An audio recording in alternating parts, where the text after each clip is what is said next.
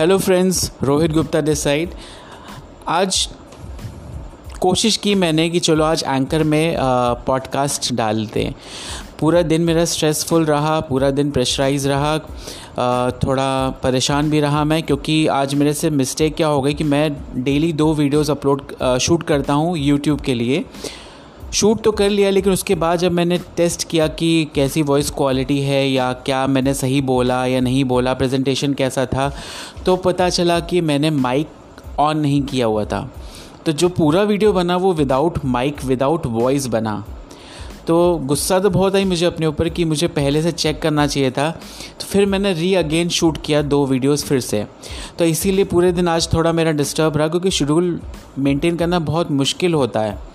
तो चलिए आज जिस टॉपिक पे हम बात करेंगे आ, कल मैंने बात करी थी चार्टर्ड फाइनेंशियल एनालिस्ट के बारे में एज अ करियर आज हम बात करेंगे लॉ के बारे में एलएलबी कैसे करें एक प्रोफेशनल एडवोकेट बनने के लिए क्या करना पड़ता है? बहुत लोगों का ड्रीम होता है कि एक प्रोफेशनल एडवोकेट बने क्योंकि इस क्राइम की दुनिया में एक प्रोफेशनल एडवोकेट का टाइटल मिलना बहुत बड़ी बात होती है। सिर्फ़ वकील बनना बड़ी बात नहीं होती बल्कि एक काबिल और एक अच्छा एडवोकेट बनना बहुत बड़ी बात है। सर्वे में देखा गया कि 20 परसेंट स्टूडेंट्स जितने अपियर होते हैं, उसका 20 परसेंट स्टूडेंट्स ही सिर्फ़ अपनी प्रैक्टिस में जा पाते हैं एज एन एडवोकेट तो आज इस वीडियो में आप आज इस पॉडकास्ट में सॉरी आज इस पॉडकास्ट में मैं आपको बताने वाला हूँ कि लॉ कैसे करें, क्या रिक्वायरमेंट्स होती हैं लॉ करने के लिए लॉ करने के बाद क्या क्या करियर ऑप्शंस होते हैं आपके पास? पहले तो मैं आपको ये बताऊँगा कि एल एल बी क्या होता है। जो हम लोग जानते हैं हम लोग कॉमन लैंग्वेज में आ, जानते हैं कि एल एल बी होता है बैचलर ऑफ़ लॉ लेकिन इसका एक लैटिन वर्ड होता है लेगम बेकलॉरियस लेगम का मतलब होता है लेगम एक प्लूरल होता है जिसको हम जिस इसलिए हम इसमें डबल एल यूज़ करते हैं एल एल बी लेकिन इंग्लिश में हम इसे कहते हैं बैचलर ऑफ़ लॉ। ना बैचलर डिग्री ग्रेजुएशन के बाद भी हो सकती है। इंडियन लॉ में अगर आपका बहुत ज़्यादा इंटरेस्ट है तो आप लॉ कर सकते हैं, एलएलबी कर सकते हैं। अब इसकी क्वालिफ़िकेशन की अगर हम बात करें तो इसकी क्वालिफ़िकेशन में क्या होता है कि आपको बी ए में करने के लिए आपको 50 परसेंट मार्क्स ट्वेल्थ में आने चाहिए। और अगर L L B after graduation करते हैं तो उसमें फोर्टी फाइव परसेंट मार्क्स आने चाहिए आपके ग्रेजुएशन में। अगर L L B after graduation करनी है ट्वेल्थ के बाद करनी है तो फिफ्टी परसेंट मार्क्स रिक्वायरमेंट होती है एल एल बी करने के लिए बी एल एल बी करने के लिए। तो लॉ करने के लिए कोई ये एज लिमिट होती है। B A L L B अगर आपको करना है तो उसकी जो एज लिमिट होती है, वो ट्वेंटी टू ईयर्स होती है। एलएलबी करने के लिए एज होती है थर्टी फाइव ईयर्स होती है। ये जो एज है ये 2017 में अपडेट हुई थी बी की तरफ़ से। तो आ, बस ये था क्वालिफ़िकेशन और एलिजिबिलिटी के बारे में। अब अगर इसकी हम एग्ज़ाम्स की बात करते तो एग्ज़ाम्स में इसमें क्लैट एक मेन एग्ज़ाम होता है आ, जो आपको क्वालिफाई करना पड़ता है और उसके लिए आपको पढ़ना पड़ता है। और इसका ऑनलाइन एग्ज़ाम्स भी होता है। तो क्लैट के लिए जो जनरल कैटेगरी स्टूडेंट्स के लिए जो एज लिमिट होती है कैट क्लैट एग्ज़ाम देने के लिए वो होती है ट्वेंटी ईयर्स और अगर आप S T S T student हैं तो आपके लिए रिलैक्सेशन एज हो जाती है ट्वेंटी टू ईयर्स की एज तो अब हम आ, हम लोग ने क्वालिफ़िकेशन हम लोग ने देख लिया हमने एलिजिबिलिटी देख लिया एग्ज़ाम देख लिया कि क्लैट एक मेन एग्ज़ाम है जो आपको क्रैक करना पड़ता है लॉयर बनने के लिए। अब बात करते हैं कितने स्टेप्स में आपको क्या करना पड़ता है।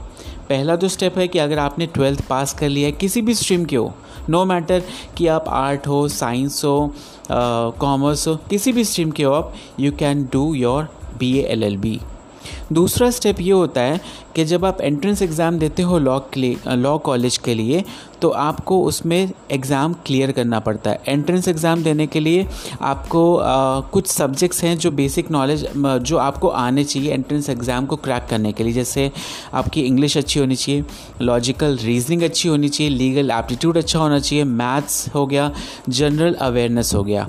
ये आपके सब्जेक्ट्स हैं जो कॉमन एडमिशन टेस्ट में आते हैं लॉ के क्लैट में। फिर उसके बाद जब आप ये क्लियर कर लेते हो क्लैट एग्ज़ाम तो आप किसी अच्छे कॉलेज में अकॉर्डिंग टू योर स्कोर्स आप एडमिशन ले लेते हो कॉलेज में फिर आपको इंटर्नशिप करनी पड़ती है।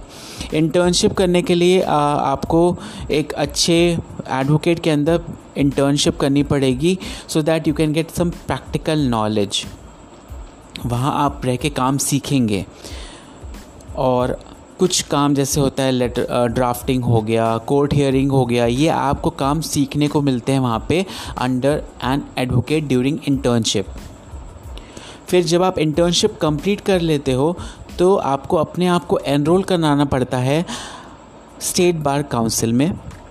किसी भी स्टेट में आप बार काउंसिल में जाकर आप एनरोल करा सकते हैं और उसके बाद आपको एग्ज़ाम देना पड़ता है। ऑल इंडिया बार एग्ज़ामिनेशन आपको देना पड़ता है, जो बी सी आई कंडक्ट कराती है एग्ज़ाम जब ये एग्ज़ाम आप क्लियर कर लेते हो तो आप अपनी सेल्फ प्रैक्टिस स्टार्ट कर सकते हो in any state of India any in India तो आप एडवोकेट बन जाते हैं और आप चाहे तो जज भी बन सकते हैं इसके बाद। तो आ, ये था हमारा जो स्टेप्स थे कि आप एडवोकेट कैसे बनते हैं क्या क्या स्टेप्स होते हैं। अब इसके बाद आप कर क्या सकते हो? अगर बी एल एल बी आपने किया है एल एल बी किया है तो उसके बाद आप एल एल एम कर सकते हो। एल एम कर एल एल एम आप अगर आप करोगे तो आपका स्कोप ये हो जाएगा कि you can become a lecturer in any university और इंस्टीट्यूट फिर उसके बाद आप क्रिमिनल लॉयर बन सकते हैं सिविल लॉयर बन सकते हैं जज बन सकते हैं। और भी बहुत सारी फील्ड्स हैं जो आप ट्राई कर सकते हैं लॉ में। आप सिर्फ़ सोचते होगे कि सिविल लॉयर होता है, क्रिमिनल लॉयर होता है, बस यही दो तीन कैटेगरीज होती हैं जो लॉयर होते हैं। लेकिन इसके अलावा भी बहुत सारी कैटेगरीज होती हैं जो लोगों को कॉमन ले मैन को पता नहीं होता है कि ये ये भी फील्ड्स या ये ये भी लॉयर्स होते हैं अंडर लॉ फ़ील्ड। तो इसमें आप एनवायरमेंटल लॉयर भी बन सकते हो, आप साइबर लॉयर बन सकते हो, क्योंकि साइबर क्राइम इतना बढ़ता जा रहा है आए दिन जैसे जैसे टेक्नोलॉजी इंक्रीज़ होती जा रही है तो साइबर क्राइम भी बढ़ता जा रहा है। तो साइबर लॉयर भी बन सकते हैं आप। पेटेंट एंड कॉपीराइट लॉयर बन सकते हैं आप। आप लेबर लॉयर भी बन सकते हैं। लेबर की राइट्स और उनकी रिस्पॉन्सिबिलिटी उनकी उसके लिए आप लॉयर बन सकते हैं। देन इंटरनेशनल लॉयर बन सकते हैं क्योंकि आए दिन कुछ ना कुछ नेशंस की मीट होती रहती है।